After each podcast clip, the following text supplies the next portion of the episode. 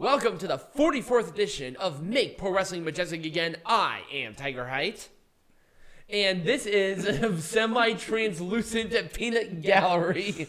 This is amazing. I should wear this shirt every single time we do this show. Yes, now. P- Peanut Gallery has a uh, it's a green. This is my fault. It's a green Bigfoot shirt. it is. So that's the green, and obviously because it's a green screen. he's he's see through. So if you to do weird poses, let me know. right. Like, so like while I'm doing this. let's let's let's talk about Elimination Chamber. Um, oh Lord, here I'm, we I'm, go. I'm going to say overall, it exceeded my expectations, but I'm not sure if that's a good or a bad thing. I mean, I can take my shirt off. No, let's not do that. Keep the shirt on, please. All right, let's talk about our first match. Goldberg versus Roman Reigns for the Universal Champion. McMahon got his jerk off sesh out of the way. It was better than I expected. No, it was it was terrible. It was a terrible match. It was terrible, but it was Goldberg better. Goldberg bled like the first two minutes of this fucking match. It was terrible. I legitimately don't even know where. On top of his head. No, no, I, I don't know where within the match that he got hit on the top of the head to have him bleed. Who fucking cares? He probably got it at Denny's or something. Thank Christ, this is his last match on his contract, and he actually did announce that he was done after this Oh, on social thank media. God. But yes, Roman Reigns obviously won guillotine choke, clean victory. At least McMahon, whatever sort of at, thing. at least at least McMahon got his jerk off session out of the way. You- Again, so okay, so here's the thing about this show is that we actually got every single prediction correct. Besides besides the SmackDown tag. But they actually had to cut that match because of time.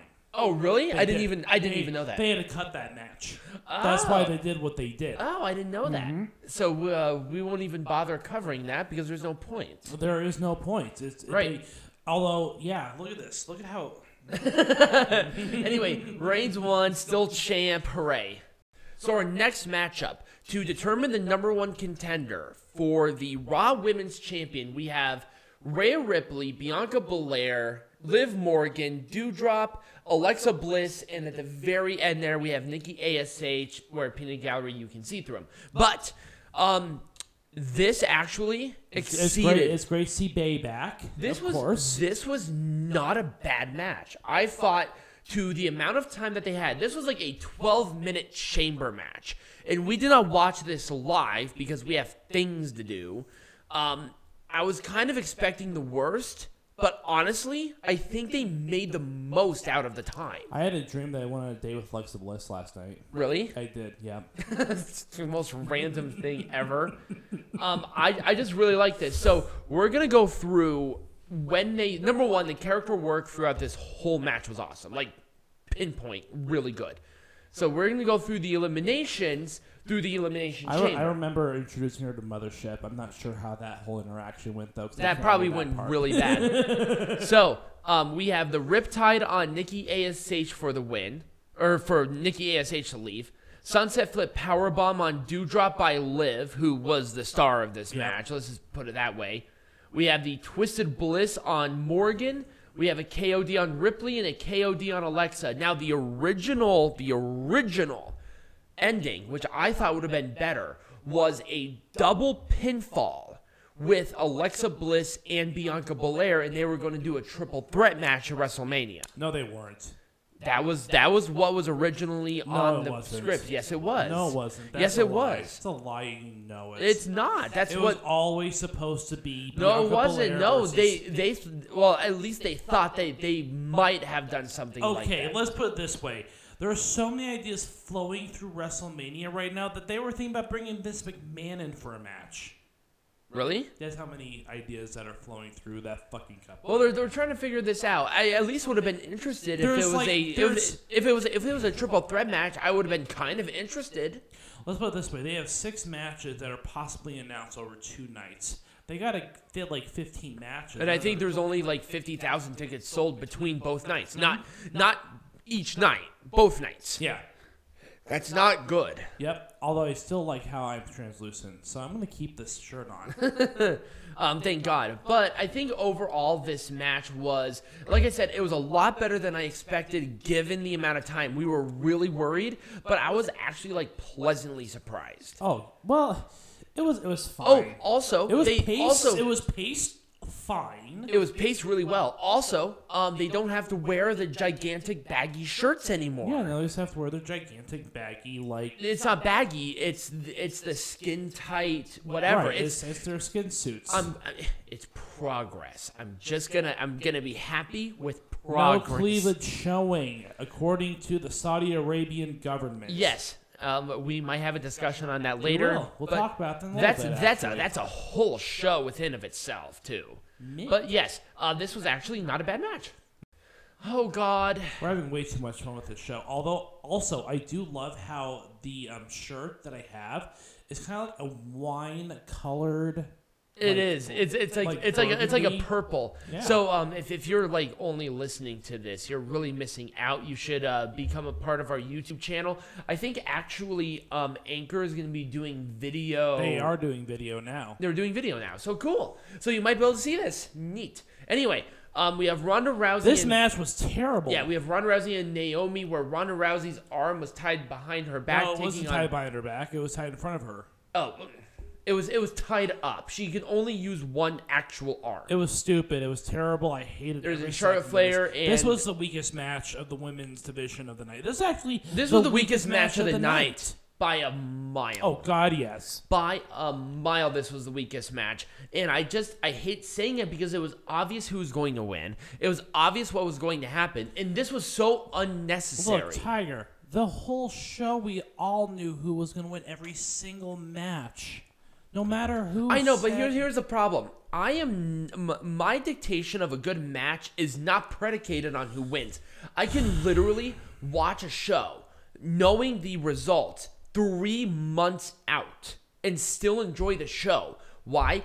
Because i can suspend my disbelief if it's a good match. The previous match for example i knew who was going to win that but it was still a good match. I enjoyed the journey to get to that point Look, we know who this wins- one, this one was a not that situation. This one was boring, clunky, made no sense, no point to it. At least the other one, there was a point. Well, here's the thing too: is that we probably knew the finish of the match before Vince McMahon knew the finish of the match. So there we have. it. I know what I'm gonna eat for breakfast before Vince McMahon knows what he can eat for breakfast.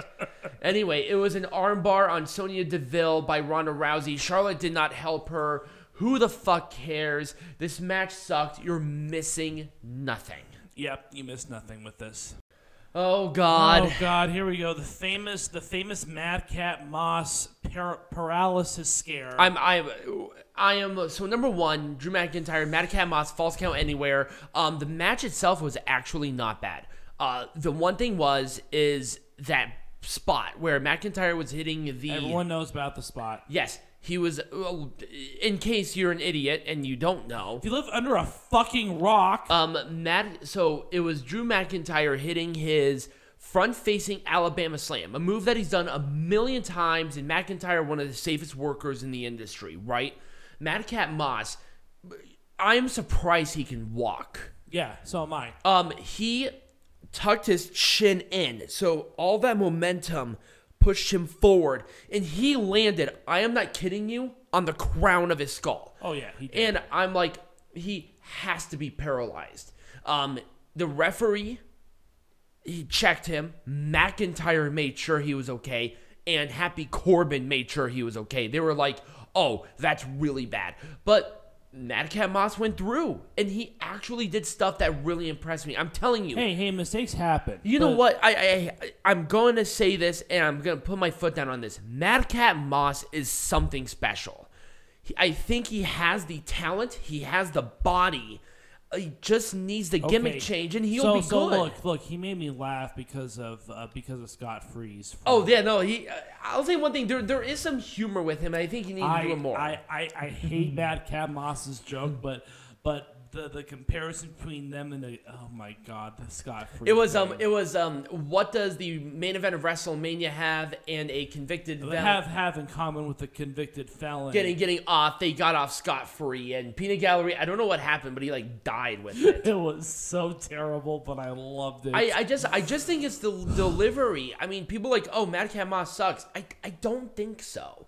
There's something with the guy. And also, he has this integrity. He didn't have he went backstage and apologized mm-hmm. to McIntyre, Corbin, and McMahon for no reason. and agents. Well, he did it because obviously that was a scary spot, but he did apologize. So I don't I him don't. I don't think it was necessary, but also no, that it was. It was. it, it, it shows it, it shows. It shows his integrity. it shows good character. Yes. And I think that's why he's going to be around for a while. And I think that's why there's something with this that guy. means that he's not going to be future endeavored no, God, no. until the next not. time that they do roster cuts. Yeah, but but overall, honestly, I even said that the match was okay. It, It was- wasn't. it was an okay It was not a bad match. It wasn't all one sided. It made sense for the rivalry within. Oh, oh! Speaking of people who were future endeavored, uh, Mustafa Ali got released today. oh, thank God. Yeah, Thank God. yeah. I think they let him go from his contract earlier today. Oh, thank God. Oh my God. Thank you. Anyway, um, that's all well and good. Oh, it was the first uh, first non Mansoor pay per view as well. yeah, Mansoor wasn't a part of the show, which was really weird. Mm-hmm. Okay, Raw Women's Champion match: Becky Lynch, Lita. Lita had ring rust, Oh, but God, she had- but but but she delivered. She delivered a pretty decent match. yeah, this was actually a very good match. Um, the one thing I want to say, well, I'll, I'll talk about it when we make pro wrestling majestic again, but Becky Lynch's mannerisms are getting a little out of control. Oh my God, she sucks at. Yeah, she's she's a little. You can tell Peanut Gallery is. We we've been drinking since like four o'clock and it's almost nine, so Peanut Gallery's feeling it tonight. so um, it, it was actually not a bad match. I was I knew this was gonna be good, but we'll talk about when we make this majestic again because I know how to correct this. But overall, it was a manhandle slam, clean victory. Becky got off with the win. Hooray. I mean, I don't know what else to say about this other than Lita definitely has a little more left in the tank. No, she's retiring after this match. Oh, really? yeah. Oh, They did a that's thank you Lita thing. Yeah, Ah, she's done. what- Well, until she does AEW. But that'd be, that'd be awesome. Oh, please. I, I want her to go to AEW. reunite with Matt Hardy. I don't know how I would feel about that. I I, th- I don't know how Reby would feel about that. That'd be interesting. that that that that'd make for some hella weird TV. Let's put it that way. I want to see this. I do too. Oh, one hundred percent. So, uh, let us go to our next match. Well, our match. this wasn't a match. It was. Uh, It was tag- it was a thing. They ran out of time. they That's ran they ran out of time for some I don't know I don't know how you managed to do that. But um, the Usos attacked the Viking Raiders, beat them up to hell. The match didn't happen. Anyway, let's go to our main event for the WWE Champion Bobby Lashley defending against Brock Lesnar, Seth Rollins, Riddle, AJ Styles, and Austin Theory. Um, Bobby Lashley was taken out of the match due to a concussion. No, he was injured before He was, he was, Rumble. Yes, he was injured before. That's why he wasn't wrestling on Raw. And a lot of people were wondering that. And I'm like, there's something else going on. Um, he uh, has a shoulder injury. He's going to be out for minimum four months to what we are aware of, and it might. It, they did not confirm it did. It might require surgery. Mm-hmm.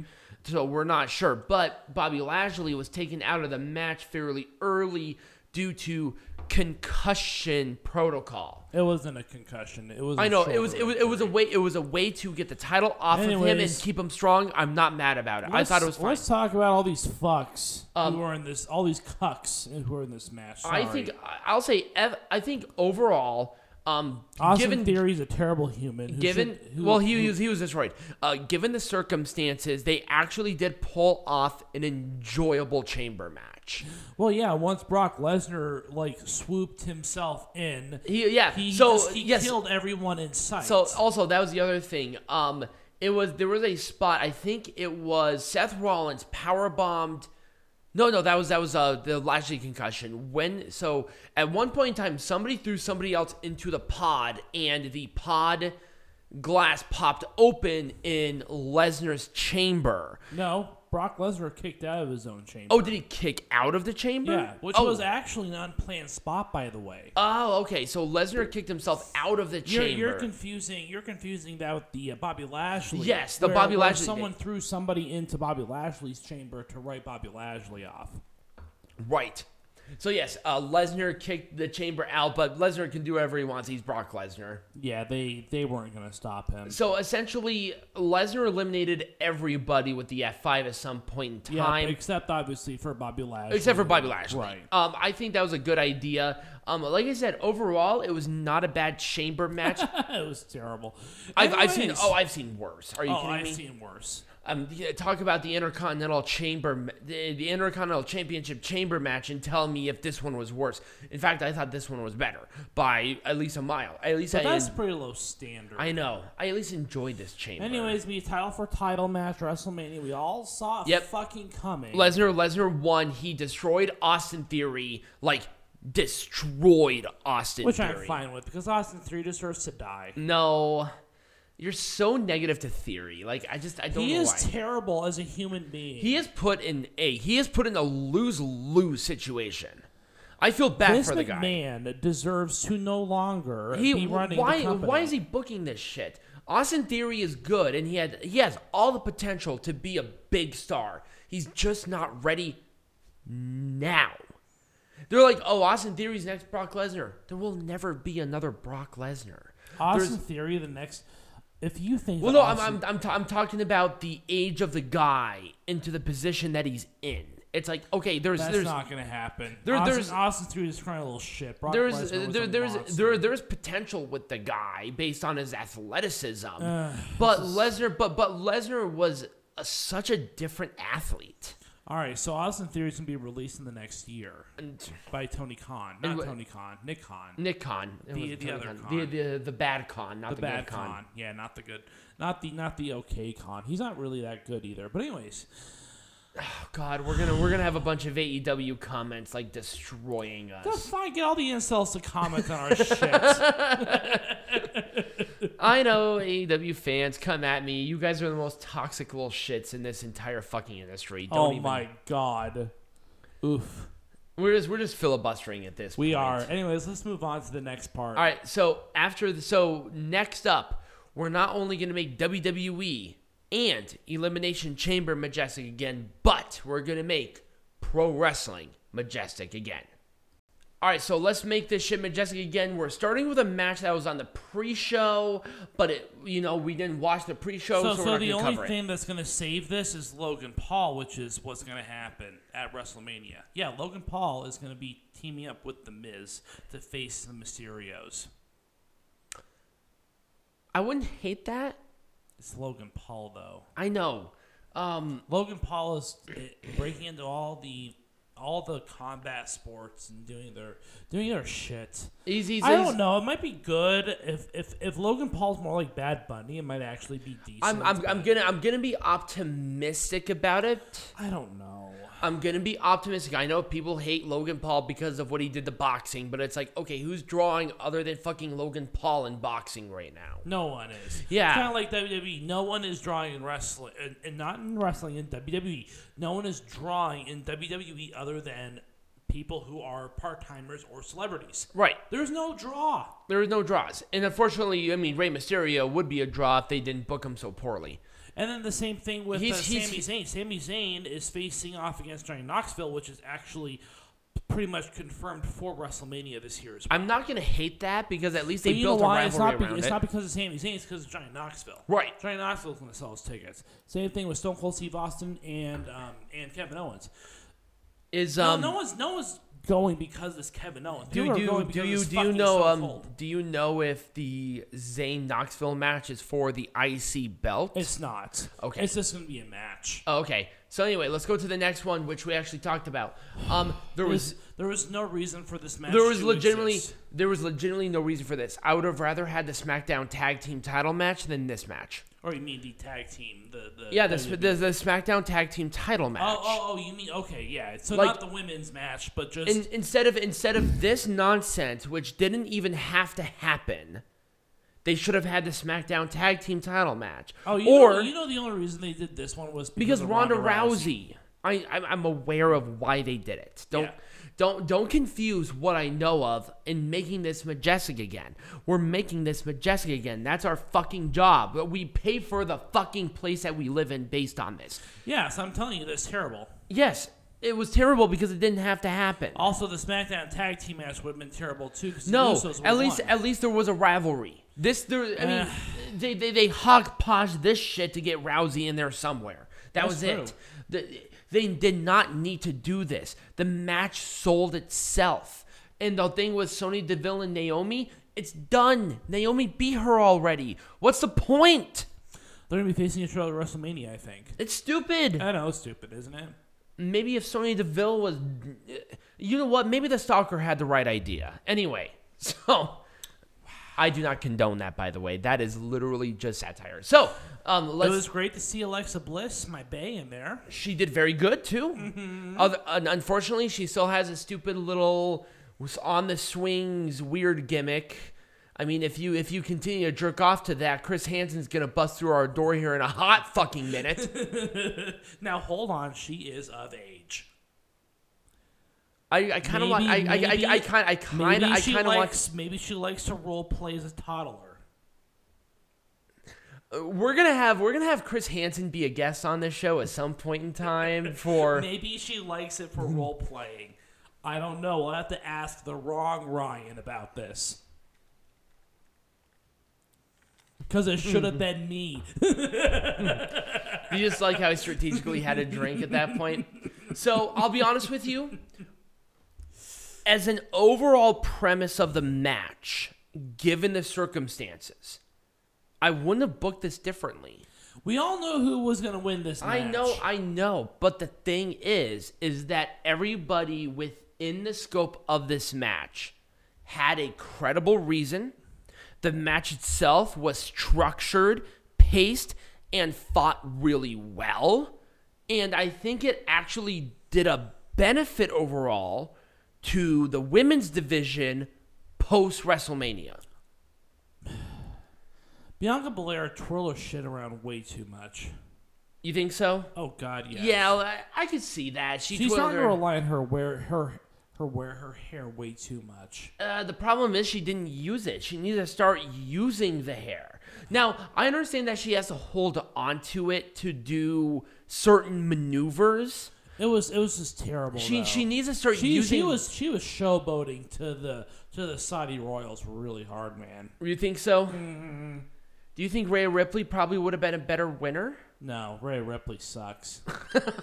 You're so negative. Rhea Ripley has the charisma and the What are you the, talking the about? gimmick Did, of a ham sandwich. did you did you watch the same match that I did? Rhea Ripley is one of the best acts that they have right now. Period. No, she doesn't sell like uh, Bianca Belair does because Bianca Belair is. I know, but uh, in comparison to anybody else on this fucking thing, who I mean, else? Nikki Ash sells as well as a bologna sandwich. I'm pretty. I'm pretty sure. I'm pretty sure I can poop out something that sells better. I mean, But, at least, yeah, at least, at least, at least, Liv Morgan is showing more and more of how good she is. Yeah, but uh, Vince McMahon. Well, I don't know. She's blonde. and She has big boobs, so I. I She doesn't have big boobs. I mean, she's hot, but she, I, wouldn't say that she I has big don't know. boobs. She's got uh, maybe C's. Anyways, We're, we're, we're, in the, we're in the we're in the mind of McMahon. This is, uh, we are not this is- misogynistic. This is, this is Vince McMahon. He is misogynistic. This- you know, you- five year old. I I, th- I think if you've watched WWE for more than three seconds, you know why we talked about that. yes. Let's talk about this. Um, other than that really scary spot, and Madcap actually, Moss should be nowhere near a ring. what are you fucking? You're insane. What are you talking about? He needs to get rid of the stupid gimmick, but other than that, I think he actually is fine. I want to see him with a Laugh Factory without I- without the McMahon script because I think he can. I think he could do something pull some good. Really good jokes. I think I think he has I, I think there's a personality there. That man has a future in comedy. I think he does. I think if he was anywhere else, he would be in a, such a better position. Oh, God, period. yes. Honestly, he needed more seasoning in NXT or something to get him really That's into true. that position. Also, why? Well, I mean, Drew McIntyre is. Drew McIntyre can pull off a good match with fucking He, anybody. the problem with Drew is that he's in a really awkward position because he's not as good as Brock Lesnar and Roman Reigns. And Vince McMahon has no capability of building a Un- star. here's so- the problem. Here's the problem with Drew, and I'm gonna say this to the day I die. Drew McIntyre won the WWE champion at the worst possible time. It was a no-win situation when it came to the COVID pandemic. I can almost guarantee you that if it was a regular year in 2020 and Drew McIntyre had the reign that he did, we would see a much different Drew McIntyre. Right. But I, um, I, I think I think he was just a victim of circumstance. But again, Vinnie Mac likes to rely on the His- people that. Uh, Once again, it's it, it was it was not for the sake of trying, and I think Drew McIntyre is a draw. He just won it at the worst year possible. Because keep in mind, he won the Royal Rumble and had all of this momentum in January. That's true. Of 2020. We didn't know what was going to happen in March. well, maybe they should have thought ahead. You couldn't. just giving you. Do, do, do you think every fucking company should have a global pandemic thing? Well, I mean, I do. Anyways, never mind. Let's move on. We Next do? match. we do. Anyway, um, Um, this this was a jerk off sesh. I'm not offended by it. We knew who was going to win. It was. all right, let's move on. Do you have anything else to say? Really? Nope. Same with this one, jerk Well, off sash. well, say, same with this one. But once again, replace the Ronda Charlotte match with this match, and I'm gonna be a little more compelled because at least this one had seasoning. They had matches on SmackDown. There was stuff here. But you know, of course, the Viking Raiders have about as much uh, charisma as. It's not milk. their fault. I know. This is WWE's fault. War Machine was the hottest act in tag team wrestling, period, in 2018. That's true. That's what I'm saying is that they they have the charisma these days of spoiled milk. They suck. Anyways, let's move on to the next. It- it- they suck, not to their fault. This one honestly exceeded my expectations. Oh yes, let's let's talk about Becky Lynch. That needs to stop now. Okay, here's the thing. I'm just gonna let Peanut Gallery in. I thought you were gonna hit me. So, um, here's the thing. So, I'm just, I'm just I'm just gonna mute him for now. So, there. Are you feeling better? bing, bing, bing, bing, bing. So, Becky Lynch is a good seller, but if she only did this, like, what am I gonna do? That's it. Instead of, it's not necessary. It's so not necessary. Now she was like, like, like one or two actions. That's fine, but not this. It doesn't. She's terrible at selling. It's it it's really way. it's really bad. She never has been good at selling, and she's oh god, she's terrible. She used to be so much better. She's going. No, she's never been. she's she's selling. going. She's going too far. She's overcompensating. She well, yeah, because apparently she cannot wrestle. I mean, come on, some something's wrong. She can't sell very well. She's. she's I wonder. I wonder. I the- wonder. I wonder if she's doing this on purpose because she just doesn't care. Maybe because she's almost immune. Maybe W should release her. Yeah. Uh, Let's let's send a message. Do better. Yeah. Anyway. well, you know what? They're not going to. You know why? Because she sells them merchandise. She does. She's a draw. That's the thing. She Becky Lynch even now She's a draw. Right. She just wasn't a draw to Saudi Arabia, so they had to bring Lita out of the grave. Right. Now, okay, to to Lita's credit, she did okay. Yeah, she did. She Now, did now if Lita had now I even told this to Peanut Gallery. All Hey, she needed me. all she needed was like one or two matches like right before the show and we would have been talking about a much different match. Mm-hmm. Because as the match went on, she was getting better and better and better. But she just needed an extra little like Hmm. warm up match. Even just like a five minute, easily Right. digestible match. Like a tag match, even where she got involved. She just needed to break off some of that ring rust before this match. We would have been talking about a much different match. Anyways, move on to the next match. But that's that's really all it needed to happen. Yep. Chamber. I wouldn't have done anything differently, to be honest with you. No. Um, with Lashley and the shoulder injury, I think that was the safest way to do it, where they kept him strong. Of course, Brock Lesnar had to win. I mean, if you chose anyone but Brock Lesnar to win, then why did you even attempt? Now, if WWE wanted to be something crazy, They should have had Riddle win. That would have been awesome, actually. Riddle versus Randy Orton for the that WWE that that, champion that, that would have been that would have been the talk of the wrestling world. It would have been, but they're not going to because WWE wants to play safe. They don't want to take that risk, They don't and it's like, why not? And you know what would have happened? It would have been Randy Orton Riddle at WrestleMania. That's what people want to see. Oh, I know, and that's what WWE was planning. have on have doing, have too. have the have the Roman Reigns Brock Lesnar match for the Universal Champion, like one night, Yep. Riddle Randy Orton the other night, and then have the title unification the second night. right or whatever. But you know, I mean, but again, that's how you make the WWE wanted majestic. they they that they, would have been my option if, in an ideal world, I would have had a surprise Riddle WWE Championship. Yep.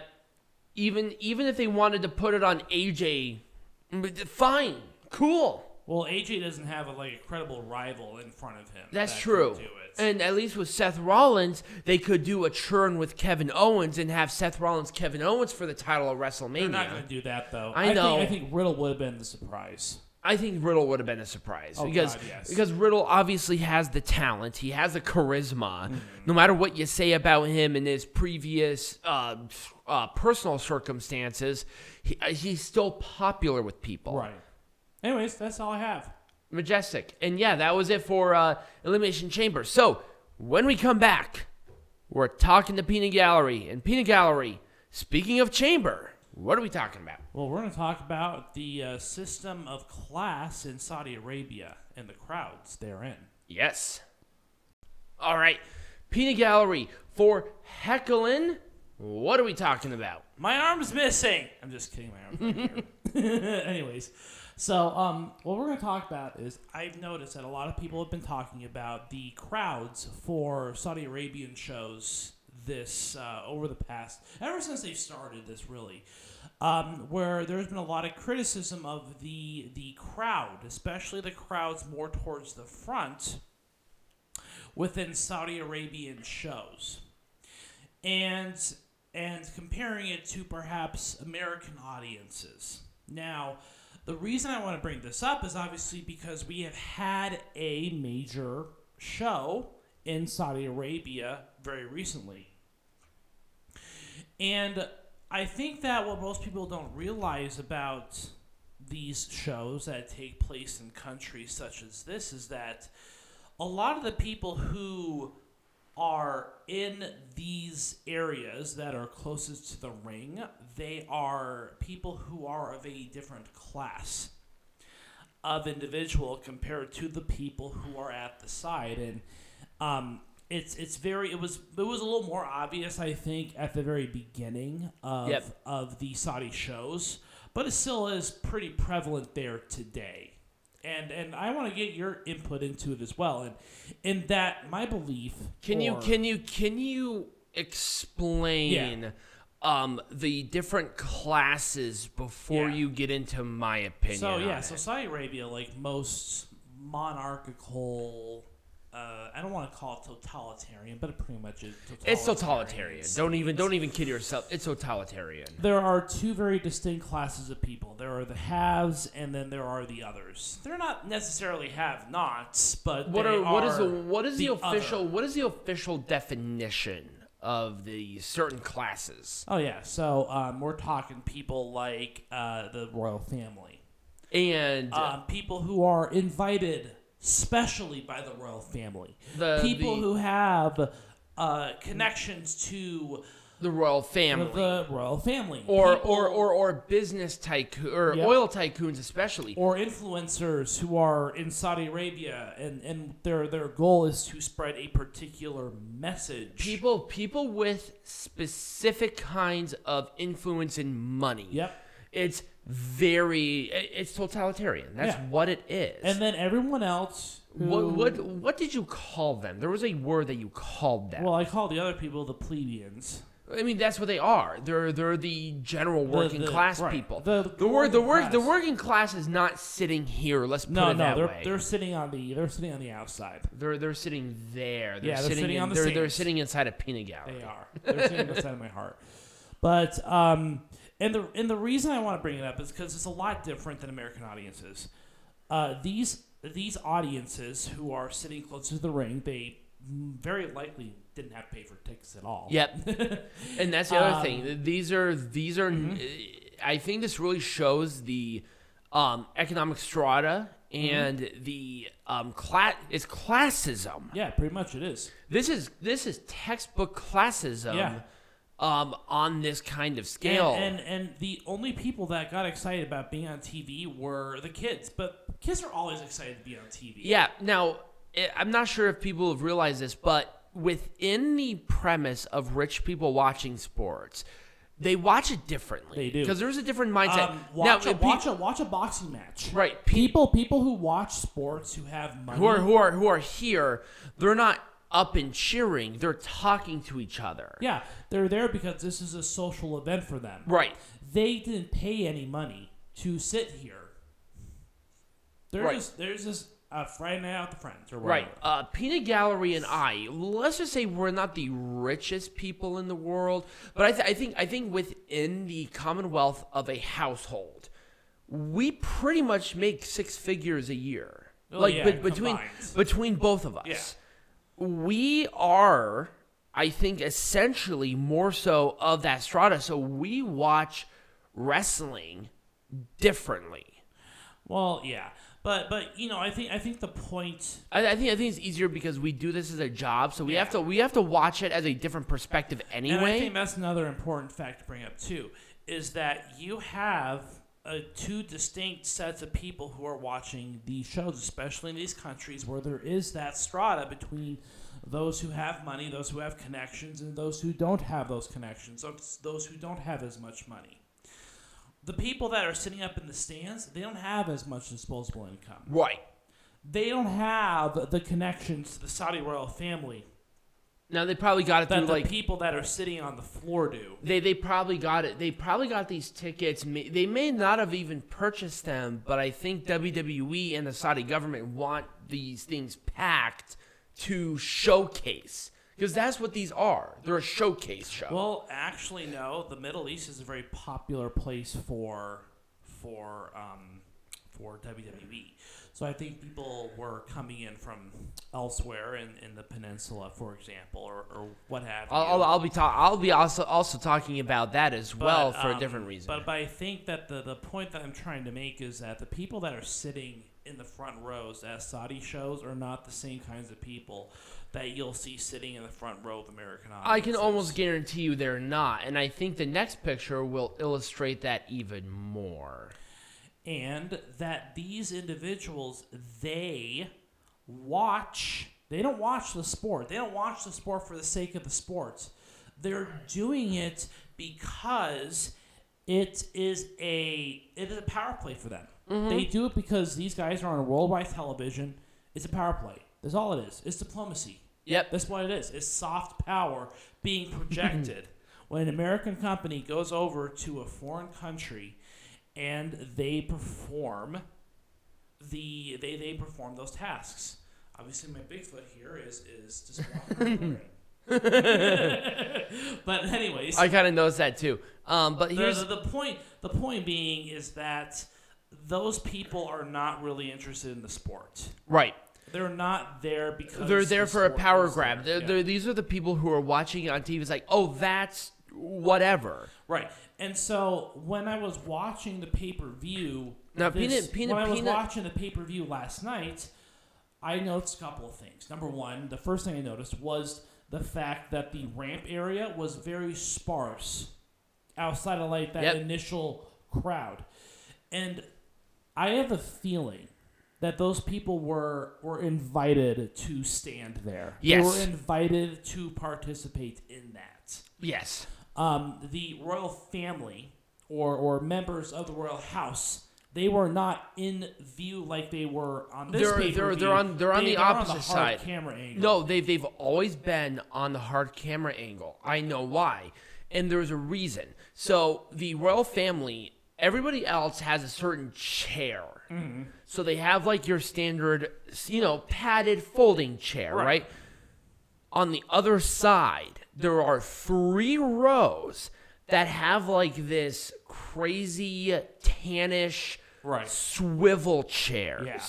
Those that that's the royal family Yeah. because the royal family is gonna see They- what we're seeing on camera. yeah, that's, that's, what, what, they wanted to see. that's what they want now, to now see. For the first pay per view, it wasn't that way, but they quickly changed their setup. I think you're wrong on that. Really? I- I, I believe I believe that they've always had it that way because the royal family wants to see it from that perspective. But I don't think they understood that at first. Maybe not necessarily all of them, but I think they kind of changed their. The, the greatest Royal Rumble was definitely a different setup. oh, most certainly. Oh, It was- yeah. it was- I it was- it was- is- it was- This is the greatest Royal Rumble setup right here. Yes, That's it when was- We had all the chairs around the first row. Right, and also the um, the royal guard and the royal Mm-hmm. police are much more prevalent in the first couple of shows than they were in this one. They were very well hidden on this last show. You could tell that they were there. They were not cheering or anything. They were not reacting or this anything. that's that's the royal police though. Yeah. I mean, I don't think people realize uh, not only how influential that royal police is, but how dangerous they are. Yeah. And I could I could see them from a mile fucking Oh, yeah. away. Um, but you know, I want to highlight it because I think I think that a lot of American audiences, again, they don't understand that a lot of these people in these totalitarian countries, they're not there to enjoy the show. They're not there because they paid It's for clout. the ticket. It's clout for them. It's clout for their social media. They're trying to get their name out there. They're trying to portray a particular message And now keep that it reinforces the the it- message that the royal family or the Saudi government wants to portray. remember at the end of the day WWE is a part of this big campaign Mm-hmm. on making Saudi Arabia a tourist attraction. yes, they are. And that is what WWE is doing. This is part of this It's, it's, campaign. it's, it's like the circus comes to town sort of thing. exactly, 100%. So, um, did you have anything else I to don't say? have anything else to say. Okay, great. So when we come back, I'm gonna be talking about a more, gl- at least more of a, a regional expansion on wrestlers that either came from or were born from the Middle Eastern immigrants or born in Saudi Arabia. Peanut Gallery's having too much fun. I'm having way too much fun. All right, we'll be right back with that.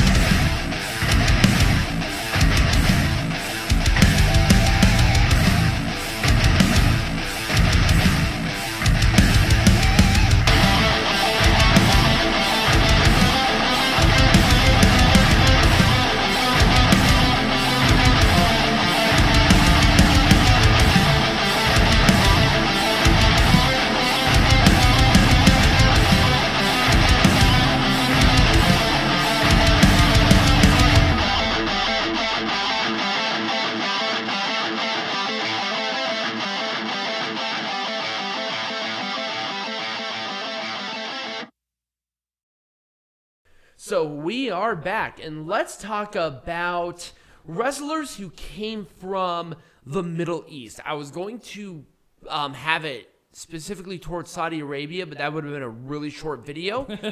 Mustafa, uh, not Mustafa Ali, um, Mansoor. Uh, Mansoor. and that's it. Just no, there, there are actually two. oh, okay. So uh, let, us talk about the Middle East. Now, each individual thing of what the Middle East is is going to be different. This is, I would say, quote unquote, the official. is this from like CIA or something like that? Or fact book about? Yes. Okay, perfect. That's Yes. Pretty So obviously the P, the countries that are highlighted like this are the and, oh, and then the cream color. yes, they're the cream color. That is the Middle East period. So like Georgia, um, Amar, Turkmenistan, they're not a part of the Middle East, but Egypt, Jordan, Syria, Iraq, Iran, Turkey, Saudi Arabia, where Peanut Gallery is. Uh, that's Yemen, Yemen. Yeah, Yemen. Um, Afghanistan, which is kind of a Oh, it is. it's kind of a weird one. Peanut Gallery is just showing off. I'm, no, I'm really trying to like figure They're they're out. sh- they're showing off the Red Sea here. There's, there's, there's, there's Yemen. Peanut, Peanut Gallery's arms are the same color as these uh, countries, so Peanut Gallery is um, the Middle East. I am. I've been trying. I, I just I just noticed that. I didn't even put two together. Like literally the same color. That's funny. So, um, so this is the Middle East. So we're talking about wrestlers who are either born within this area, or they had, or they were descendants of this. Well, so talk about some of that. even direct parents.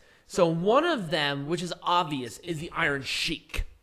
He was born in, I think it was. Um, so he was Is born. he Jordanian? No. So he was born in Damghan, the Semenian province of the Imperial State of Iran. Oh, nice. So he was born in. He's Iranian. He's Iranian. So not only that, so number one, big supporter of the show. Like he loves this show. He tweets about us all the time. He does. He does. Um, the little jabronis? he is. We are. Um, so the Iron Sheik was a very accomplished amateur wrestler, and I don't think a lot of people realize how actually strong the Iron Sheik is. So those little, um, those Iranian dumbbells that he swings over his head, each one of those is like sixty pounds. They're not small, and him doing this, there was a lot of core strength. There. Please stop. Sorry. You're having way too much fun. So he was, um, so he did compete for a spot in the amateur wrestling um, for Iran in the 1968 Summer Olympics in Mexico City.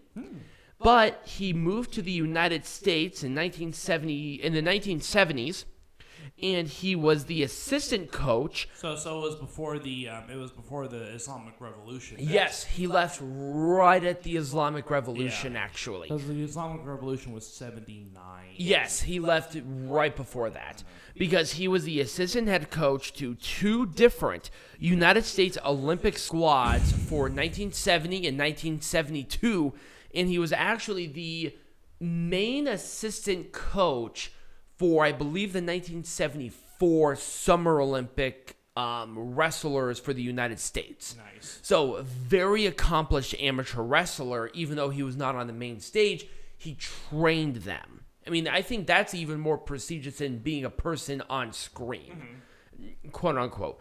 But obviously, the Iron Sheik, we don't need to go too much into his accolades. One of the pillars of the early 90s rock and wrestling connection sort of era Late eighties. um, dropped the belt to Hulk Hogan, really starting that, being that quintessential heel. Like when you think of heel, you think of the Iron Sheik. Oh yeah. Uh, former WWF champion beating Bob Backlund, who was you know unbeatable for many of years, and he beat him, and then winning the tag team champions, and then obviously 2005 WWE Hall of Fame, among with a ton of others.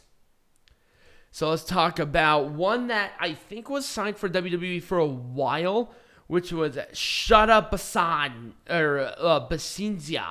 I butchered that immensely, but we're You just gonna did. roll with I it. have no idea who you're talking about. Um, she was not on camera other than the um, Mae Young Classic, I think for 2011. No, 2016.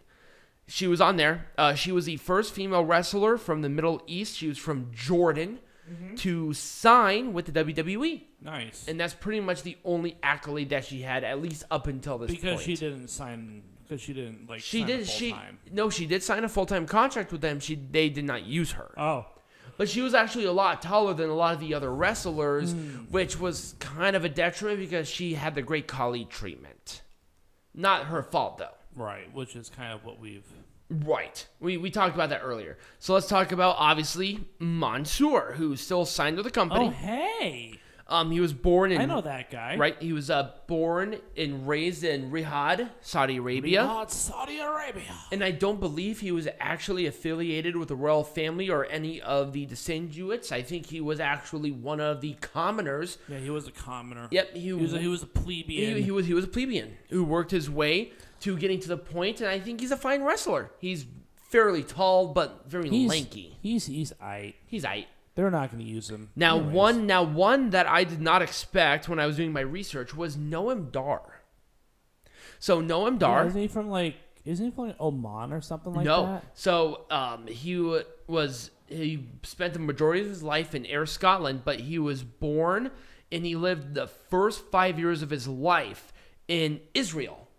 Oh, So he was born in Yakova, Israel. I butchered that. I know that. so so like tech like geographically the Middle East, but not culturally the Middle East. Yes, geographically, we're only doing geographically Oh, Middle ah, East. Oh you're gonna be very literal. Okay. Yeah, I'm, I'm gonna be. That's why I showed the map. Israel's a part of that. I know. So yes, he was born in the in the most technical version of the Middle East, and he lived his first five years of life in the Middle East. Yeah. And then he was, um, I think his parents were, they weren't military, but their work transferred them to a couple of different places. And when he was born, they were in Israel. And right now, he is obviously still signed with the WWE. He is the current UK Heritage Champion. And that made him actually the first Israeli born champion in the company's history. Huh. So really cool. Now this is this is Israel, not Iran. Those are two totally different countries. Yeah. Now these are the people that were born and raised in some way, shape, or form within pro wrestling. I couldn't really find a whole lot of wrestlers. Actually, I couldn't find any wrestlers that were outside of WWE that were born and raised in the Middle East. Oh, really? Yeah, it was really hard. I actually looked at all major wrestling places. I'm pretty sure I missed some, but I did this literally today at Yeah. like two. So uh, let's talk about wrestlers who Have ancestors. who have ancestry within them, either parents, grandparents, etc. Let's talk about Sami Zayn. Syrian. Yep, both parents were Syrian immigrants that were went to Toronto, and that's where Sami Zayn was born. Mm-hmm. Obviously, he could not be he would not be allowed within. No, he he's not he's not allowed. He's just opposed to Saudi Arabia because of How they treat Syrians. yes, because of the war and all that crap. Right. Blah blah. That that we're not a geopolitics channel. Well, when we talk about this, we kind of have to be. A little bit, but we don't have to talk about the geopolitics of it. Right, not the geopolitics, but there's an importance Yeah. of why he doesn't go to Saudi Arabia, and that's an importance. And when you want to explain that, you have to be at least geopolitical within the sphere of Sami Zayn Right, to an and- and- extent. And, because of that, people like Kevin Owens don't go because he supports Sami Zayn more than Right, and Sami Zayn is very in touch with his Syrian heritage. So there's that. So let's talk about Aliyah, who's fucking bay for me right now. Uh, she is half. She has a Syrian and an Iraqi parent, but was also born in Canada. So more immigrants coming directly from those areas into this. And now keep in mind as well, once again, um, Canada has a fairly large Middle Eastern population from multiple different personalities, and I believe that all of them kind of stay within that realm. Yeah, they do. Because I, I hate I saying mean, I mean, Detroit's kind of an extension of that too. right? Um, especially Battle Creek. Yeah. So um, I think that's kind of why that you have those two totally different countries sort of coming together and making this hot slice of bay. But you know that is what it is. I'm sorry. I I'm my my penis will fuck the rainbow. and one and and and the last one, which I think will be very, very interesting, is Mojo Rawley. Mojo Rawley, his father was um, Palestinian, and his mother is half um, Iran. Or Tehran. I'm sorry, Tehran. So, Iranian. She's from Tehran. Tehran. Okay, so she's I so she's a, a Iranian or She, Persian, yes, and the dad is from Pakistan. yes. Okay. So yes, so there is that kind of thing there, which obviously we don't need to go into the thing with whole Mojo. Um, anybody who's been watching wrestling for a while knows his heritage, but I thought that one was kind of interesting. I didn't even know that he had any form of Middle Eastern heritage. I mean, in that case, you can say the Khans are also from yeah, the Khans as well. Um, I didn't want to be too obvious with that. Tony is Shah- well, Tony is the son of, Shahid, Who is, a Pac- actually, who is a who is a Pakistani immigrant? He is. Yes, he is. and that is another one. I didn't put him on the list because I thought I had enough. Actually, I did. So, um, those are just kind of some interesting little tidbits of some either Middle Eastern direct wrestlers or some of them that are descendants. If I miss anybody, let me know totally because I kind of like looking at some of the heritage of wrestlers and how diverse it is. Actually, one of the things that I really want to talk about is um, sort of race relations within WWE, but we'll talk about that when we come to it. That's gonna be a heavy topic. It's gonna be a little heavy. I kind of like how Peanut Gallery has like the multicolors. He became Waldo. oh, I know. Where's Peanut Gallery? So when we come back, we're gonna be talking about Rey De Reyes. Mick. All right, let's talk about Rey De Reyes. Now, wait, hold on. Before we even get into it, number one, the weather really hurt the show. It did. and I believe I'm, I'm not going to blame any of them. It was the weather. It was it was raining and windy the entire time.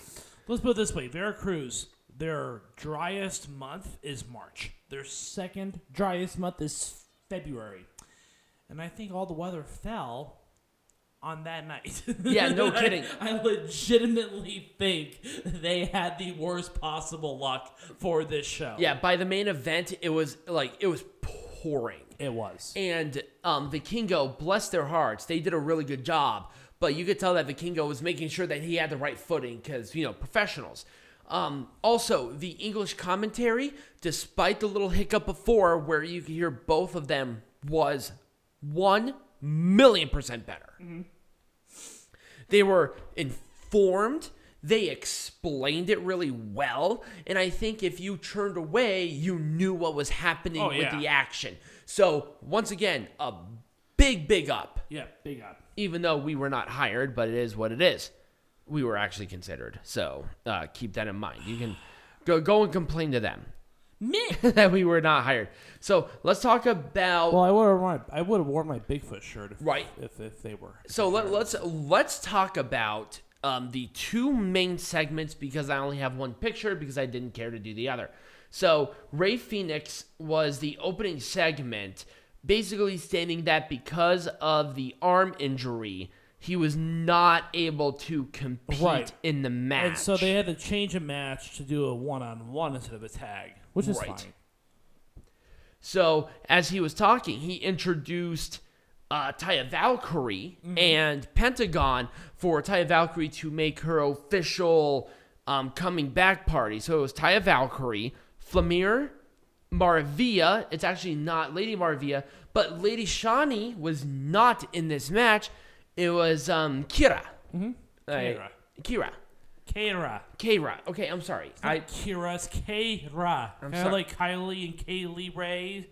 No, they're different. no, I was I no, I was gonna say I have Death Note on my mind when I see that. Kira. Yeah, right. No, it's Kira. Um, this match was a fucking I'm gonna Kira mess. you in a second. This match was a mess. it was mess. terrible. It was sloppy. I had no idea what was happening half the time. it was sloppy, poorly paced. Um, the announcing because they had the you could hear both commentators at full blast was incredibly distracting. Rodrigo, Rodrigo, Rodrigo. Hiro, Hiro, and then it's like you can hear like four commentators with two different languages trying to talk over each other. To No, it was fine. well, it was distracting for me, especially because I was making food at this point. But yes, it was um it was Ty Valkyrie hitting the road to Valhalla for her to become number one contender. Duh. It was not surprising there. Yeah. It was good seeing Taya Valkyrie with this, and I kind of like I did this. So Taya Valkyrie was born in Canada, lives in the United States, and in Mexico, and she cut a promo in Spanish. Yeah, that's kind of how it works. I kind of like that whole North American scene right there. Might as well have the show in um uh, uh uh, like uh not Mexico, Central American country, and you kind of hit all parameters there. I want to try that again. Anyways, let's not try that again. Let's move on to the next match. Mexico's not a part of Central America. Depends on who you talk to, Adam. No, no, I'm, I'm just talking about in general. It depends on who you talk to. I'm not being racist. This is how it is. No, I mean Mexico could be a part of uh, could be a part of Latin America, which is I would then say Latin America. They're a part of Latin America. They're not part of Central America. They're different. Mm, I don't know. Anyways, let's talk about later. All right. So there were a couple of different changes with this. So it was still Los Vampiros, but Willie Mack, who actually wrestled at No Surrender, yes. um, was not here for this show. So he was replaced by Myzteziz Jr. And um, they had a match. And Peanut Gallery was very, very not okay with this. There were there were a couple of spots that were a little bit weird on this. There it was a very bad match. Um, for some reason they wanted to do My do shirt's so colorful. right. They wanted so for some reason like during this segment specifically, they wanted to do a Los Vampiros and a Pagano thing. And it's like Pagano wasn't on the show. Did he really need to be on the fucking pay per view? I'm sorry, Pagano sucks. I know, but the kids love him. That fuck the kids. Well, they they get to buy the toys, so I guess whatever. Anyway, um, they had this weird leg drop through a table where basically um, Psicosis overshot and basically sat on fucking poor Mr. Iguana, basically killing the guy. And they won with like all of them pinning him. It's like, what the fuck? What's the point? Right. It was really stupid. Um, they put a tax spot out. And It was, every it was so bad. and literally every I am not kidding you. Everyone was wearing a shirt. it was so bad. Even even Myzteziz Jr. was wearing a shirt. it was it was just terrible. It was really bad. This was a really bad match. It was sloppy. It was very poorly timed. Um, once again, the- the commentary did not help my enjoyment of this whatsoever. because they still had the problems. They still had the problems, and the Vipers won. It's like no one cares. I, everybody does. I care. This, So- this man should have organized this. I really, I really should have. I didn't know the. Um, I should have looked up the order of operations for the matches. God, you're terrible. I know I am. So this one was actually for the Triple A World Six Man Tag Team Six Champion, human tag champion. six person tag team champions. Or it was it was the mixed tag team championship match. It was Los Vipers again taking on Los Mercenarios, taking on Octagon Junior and Sexy Star Two. What a terrible match. This was so. So here's the thing: is that apparently there was like a rivalry between two referees. Yeah, so that was the other thing. It was um it was the father It and was a son of I can't even remember who they were, but they were awful and it was really annoying. Now, with the, English commentators, they did explain it to where it would make Yeah, sense. it's, just, it's it's bad. It's unnecessary. It's super unnecessary. Um, I probably watched maybe a little bit of this because I was making dinner at this point. Um, eh, Eh, I thought I thought it was fine. There were some good spots with it, I guess. It, it was it was okay at best. I mean, it was it was bad at worst though. I mean, it was it's like oh lumberjack match because we have to because reasons. right. Um, you know, it is what it is because they needed to have the Triple A World um, Mixed Tag Team Championship match on the line Well, somewhere. Right. This is not a six-person tag. This is just a, a two-person tag. Yeah, it was a mixed. Yeah. Did I say did I say six? I meant Yeah, mixed. Yeah, this is mixed. Yeah. So the guy. They they they had a the next one was a trios match. Yes. Um, because they talked about the trios titles a ton during this Yeah, match, despite them not being in the line at all. But it was um, I don't even know who hit a thing. I literally put in my notes. They hit a thing for the win. Peanut Gallery was Oh, I was not paying attention at the time. I because it, it came out it came out of nowhere. Oh. I know. I hate those. And then La Empresa came in and attacked everybody because fuck it, why not? Cause fuck it, it's Sam Adonis. Oh my god. I kind of liked some of the stuff that they said. We'll talk about that in the next one. We will. But or we'll talk about it in a bit, but I think overall that was kind of fine. It was a fine match. Whatever. All right. So before you get to it, okay. So Mexico can be considered a part of Central America because when Mexico was when Mexico declared independence, they took Central America with it. Oh, okay. So Mexico can be in North America, it can be a Latin America, but also can kind of be Central America, Caribbean, because of the culture Right. and because of the history. Anyways, let's talk about the things that were said about a certain company that we mentioned earlier today. So uh, there so so between the tag team title match and this match, they had the tribute to Arturo Ruas, Mm-hmm. who was one of the original announce or one of the original commentators there. Then I thought Carl, then yeah, which was great. I I, I was it was it was a really good tribute. And then they had Then um they had Carlos Carlos Cabrera. and they, it was like 29 years another company. What was, what was the line? So so the line was it's like it'll be only a matter of time for the record to be employed there is one day. I know it was really funny. So bad. And then we had the match, and of course, if you know a little bit about Sam Adonis, his brother is WWE's Corey Graves. Right. And they mentioned that, oh, his older brother must be watching this from the plane because at that point in time they were on their way back from Saudi Arabia. Right. So if So some I some mean, really knowing, knowing that Corey Graves, Corey Graves is probably watching Sam Adonis's matches because Absolutely. he's his brother, but he probably did it from the plane. some some really some really good tongue tongue in cheek. Um, I will say this is where the pay per view for me started to pick up. This was, and I, I'm surprised because normally, when it comes to matches like this, it's not really interesting to me. But I was very interested because there was a lot of history and storyline. But once behind again, I think the commentators really explained They this did. well. They They did a they great got job. they got their shit together as a part of the audio. yeah, Matt Striker. No, it wasn't that. It was we Oh, didn't also hear the audio did. we, we didn't we didn't hear the Spanish commentators. Except one of them was like this. They were just kind yeah, here here. All right, I'll I'll be annoying by this. They're saying it's on the floor. They were they were shoving it down their throat, and it was really annoying. They were. You're gonna hurt yourself. I remember myself I'm like, Jesus. Christ, is this like a 13 year old on Call of Duty? Like, fuck.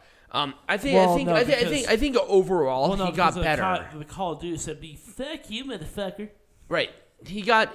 I, I think overall the commentators got better as time progressed. Oh God, yes. So this is to the point where I can enjoy it. But um, NGD and La Empresa, two groups that came from CMLL, attacked La Familia Real, which made sense for what each team was going for. Right. And then they did the um, they did the churn actually at a really good time. Mhm, they did.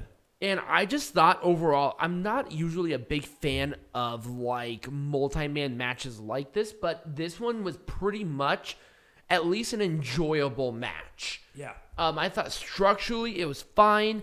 I don't even know who won the match because it just it just broke down because you had Los Mercenarios come out and attack pretty much everybody, um, cementing the warfare. Yeah. Which, to be honest with you, I'm not a I'm, I'm not against because that's kind of what they're meant to be. Right. It's meant to be warfare Right. have interrupt matches, interrupt Right. matches on a big stage. And they just kind of did a big old hodgepodge of whatever. Right. It's hard to really describe on what happened, but honestly, this one at least kind of cemented that brand war or that um, faction warfare Yeah, thing. absolutely. Now incorporate the trios belt into this more, and you'll have a situation like the never open weight six man tag team belts, uh, like circa two years ago. Right. And you'll be in a much better position. Yep. But that's just kind of where we are now. Overall, this is kind of where this shit picked up. All right, so our next match was the Rey de Reyes match. I was kind of it was kind of underwhelming for me. I was expecting a little bit more. I wanted they they they talked about eliminations, Yeah. and then all of a sudden there were no eliminations. Yeah, I was I was very disappointed. I feel like I feel like because we as non-Spanish speakers did not well number one we didn't do the further research because I didn't care to. But at the same time they said the commentators maybe the commentators they made a couple of mistakes and this one was a prevalent one. Rey De Reyes. Apparently this is not an elimination match. It should have been because that was my expectation. So it was Laredo Kid. I was expecting like turn. Well, no, that's uh that's uh Triple Mania, isn't it? Those three nights was Triple Mania. That's Triple Mania. that's right. Anyways, I was kind of confused. Laredo Kid, Bandido, Psycho Clown, Cibernetico, and the returning Heavy Metal, who, and I think they actually kind of built up Heavy Metal, and they explained on why it was such a big uh, thing overall. Yeah. For cyber or uh, for heavy metal, where I'm like, okay, I can kind of see where this could be a surprise for somebody Right. who watches uh, Triple A on the reg. Right. Um, but overall, I thought the match it was fine. Yeah, it was all right. uh, Psycho Clown's theme song, as soon as you hear it, you can't like not be being a guy that's sitting here like "Na, na, na, Psycho. It's like it's right there in your head where you have to literally listen to it to get it out of your head. right. I because, still like- have it in my head, unfortunately. na, na, na, na, na, na, na. Anyways, let's talk. Let's stop talking about that. Let's talk about other things.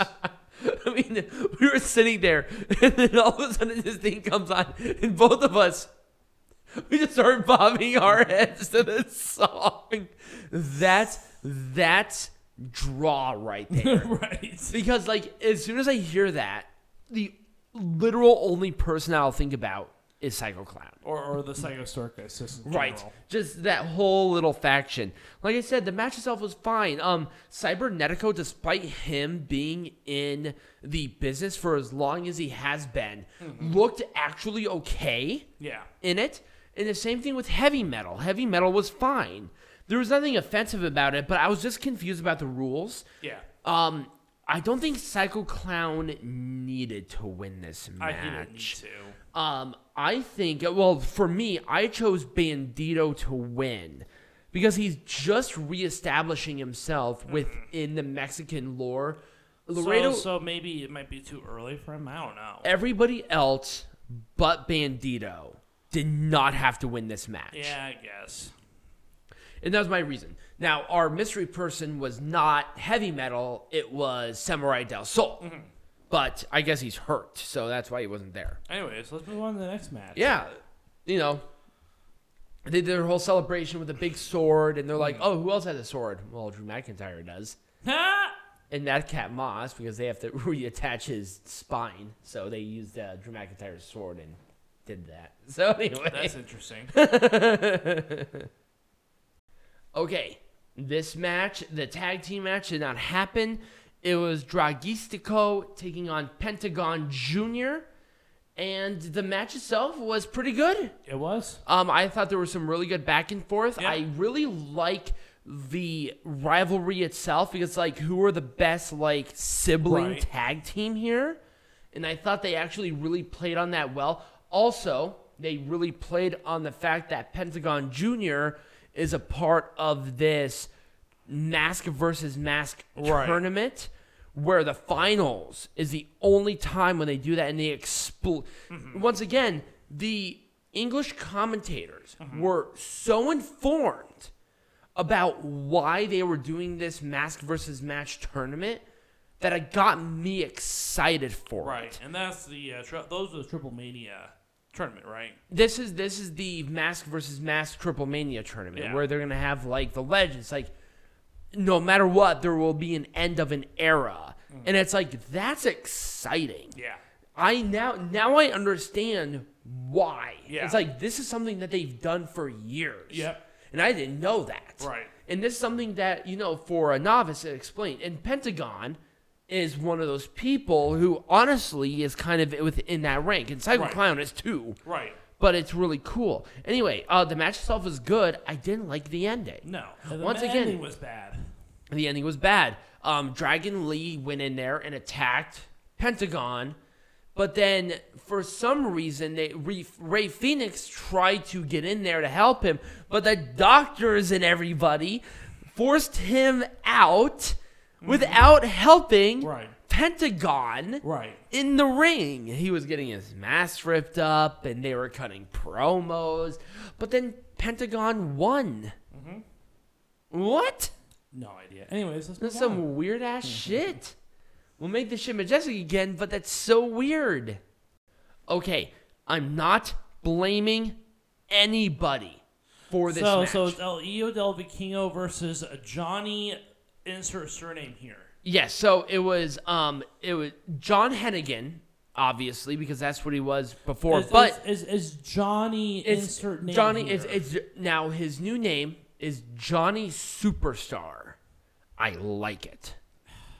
I, th- I think I think he's gonna do like a oh I was signed with WWE twice I'm that all that in a bag of chips sort of thing. I'm okay with it against El Hijo del Vikingo. for the Triple A Mega Champion. They They, They did their an best. Excellent match. they did they did a really good match. Not a five star match, but it was excellent. The only reason that it was not a five star match was because of the weather. Oh, yeah, the the rain, rain. The, the rain became really really bad during you this can match. tell. You can tell with the way that um, with uh, the way that Johnny Mundo, whatever the fuck his name. Just to call him is. Johnny, whatever you want. Uh, Johnny Nitro, Johnny John Nitro. Morrison. So, so you can tell the way that Johnny Nitro really tried to kind of, like for example, he scooted out a little bit so that um, Vikingo, Vikingo. could do his spots. And Vikingo, Vikingo, when he went up to the top rope, he he had to adjust himself because he was getting like- really yeah, slippery. And, and, and Johnny Because- because- and, because- Johnny Impact really tried to really tried to. you're, you're gonna call them all the different names, aren't you?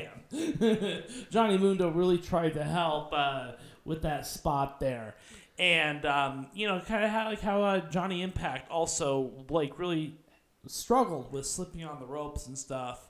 Um, it was it was a wet. It was It was it was it was a it was really wet. bad time for everybody here. Not only for Hijo Del Vikingo, but Johnny Ultra. Like right. It's just a really hard situation here. Um, this would have been a classic match, not given the weather circumstances. Yeah. I mean, it was it was drizzling during it, but it started to rain pretty good when these two got in the ring. Yeah. So, anyways, let's talk about the winner. So, uh, It was it was a uh, uh, zero five four. It's he can just do that so flawlessly. it was a 054 on John Morrison for El Hijo del Vikingo to win. Right, Johnny Johnny Nitro will most likely get another title match down the road. They have to. Yeah. Because this match, so much potential. If they were in such a different environment, I think him and uh, uh, and um, what's his name, uh, Johnny Nova. I Right. think they'll actually have a really, really good match. They will. I guarantee you that. Anyways, uh, that's kind of the end of the show, though, isn't it? Yeah. So now, so coming up next, we'll not only make Triple A, but Rey de Reyes Majestic again, but we'll make Pro Wrestling Majestic again. All right. Um, disorganized mess because This was what the uh, the triple tag. Oh yeah, so this this, this is this is for the mixed tag. yeah, this is the one with like the stupid like referee rivalry. Who Yes. Um, the problem was is that Los Vampiros they did the segment right before this match, Right. right? And then they went to the back, and then two of them went out. It was super weird. It was weird. Also, this was not billed for the trios or for the mixed tag No, at all. Like at all. no. and that was really unfortunate. So I kind of wish they kind of built that a little bit more, but it is what it is. Yeah. Let's talk about this one. Once again, uh, Willie Mack was replaced by Mrs. S. Jr. They did the best given the circumstances. I thought it was okay. I mean, I liked the spot with the mini. Yes, um, that was we didn't even talk about that. Uh, Microman was yes, out Micro there. Man was out. Yes, It was uh, so adorable. He is, he is the shortest luchador. I think his dad is shorter, isn't he? No, he's not. No, but but he was picked like a puppy. Yes. It was amazing. Uh, fun fact: He is um so with Crotch Dog, Crotch Dog from his front paws up to the top of his head was about what a, A foot. foot, One foot. a foot and some change. Well, one foot. He was two foot, like laid out, like splayed out. Right. Um, Microman could not. He didn't have to bend down to pet the dog. Let's put it that way. Right. Um. Also, his dad is the Blue Monkey on in CMLL. Yes. Also, he was trained by um his father's good friend Ultimo Guerrero. Actually. Anyways, let's not let's, stop talking about midgets. Other than that, this was a fun match. I kind of wish the um, promo and what happened was consistent, and the tax spot was not necessary unless it was the final spot of the match. right. It was it was unnecessary. Then it would have been fine. yeah. Anyways, move on to the next one. I want to. I know, I do. So, um, once again, why was Lady Maravilla taken out? There was no explanation for that because that's what they built. Um, Taya Valkyrie was originally scheduled to be in a Re- Reina de Reinas match at Mm-hmm. this show, and then she was scheduled in this match on this show, and then they took her out of the promo of this show, wanting to do a mystery person. There's no point. There's no point. Anyways. There was no point. Um, the whole match was a fucking mess. It was. I would have done everything differently with this. Taya Valkyrie would have come out last. I would have done the stupid promo with her, and I would have once again I would have had her win, but I feel like there was an injury Yeah. because like halfway through the match, two of them just left. Yeah, it was kind of weird. I'm like, ooh, something. I, I've like during the match, I'm like, something went wrong. Right. Like the entire time. you can tell Phoenix Gallery is starting to tuck her out here. Um, I wouldn't have done really anything differently with this. I thought it was structured really well. It was a well. really good match with uh with um, Lon Press which is this was this was this was much better was much better. than their uh, Triple Mania Regia nonsense match. Oh, yeah. I thought it was structured better. I thought it was fought better. And honestly, the problem is, is that I feel like the whole LA Park and Rio de Jalisco Jr. whatever from uh, Triple Mania Yeah. was wasted. Oh, yeah, because it didn't happen again. It's like okay, Yeah. we have them wrestle, but who cares? yeah. This was actually not a bad match. I kind of, I, I, I It was- wish. it was messy. It was a messy match. I wish the It, it should have been explained a little bit better, I think. yeah It wasn't explained very well. It's like, what is it? Is it an elimination? the, the one the one thing about WWE that's so clear because they really they really emphasize the global expansion of Triple A. Mm-hmm. But when you do that, there's an expectation of what to do, and explaining rules for certain matches or certain rivalries on the screen clearly has to be something, and making Even if sure it's done in Spanish and in English, it doesn't Right. matter to me. Right.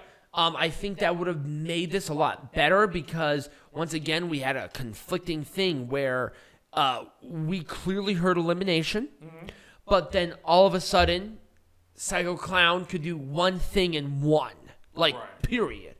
It was super This weird. doesn't make any sense to me. It doesn't make any sense. Um, the right people, I think, overall were in this match. I just don't think the winner was the right call because Psycho Clown did not have to win this. He's an established main eventer already. You need to put somebody in this that has never either gone, won, or have been in a high-profile match like this. Everybody else but Bandido was within that parameter. Let's call him a former ROH champion, but he's a current. That was weird too. Yeah, uh, Bandito still has the current, well, current um, Ring of Honor World Champion. Right. That title unification match is not happening until Super Card of Honor. Mm-hmm. So that was really weird too. I didn't even think about that. They did the best with what they could do based on the was a really good circumstances. It was a good match. I like the rivalry. I like the premise. I hope they do a rematch. But for God's sake, Fenix, stay healthy. This is like the fourth fucking injury that I am aware of since he's joined AEW. And it's getting really frustrating. Not his fault, though. Also, the, the the ending was a mess. I would have done that. I would have done that much differently. I wouldn't have done a damn thing different with this, other than maybe a different venue. But that's a totally different situation. Um, the right people, the right winner, the right title, the right placement. And also, you just know that if this was in a closed dome or if it was a nice night I out, want to see them. I want to see them battle it out again, man. this this is going to be a triple mania. It has to be. Oh, God, Especially given that circumstances. They pulled off a good match during bad weather. Think of what they do during a controlled environment. Right. You know that's going to be a big winner. So I wouldn't have done anything different. Anyway, Peanut Gallerio. What are we doing next week? To be determined. To be determined, we have a couple of ideas rolling around. But if you enjoy the show, remember to like, subscribe, follow, share with all your friends, become a patron. Links all around down below. Peanut Gallery will you can see part of it. Um of his shirt. And as always, be Majestic.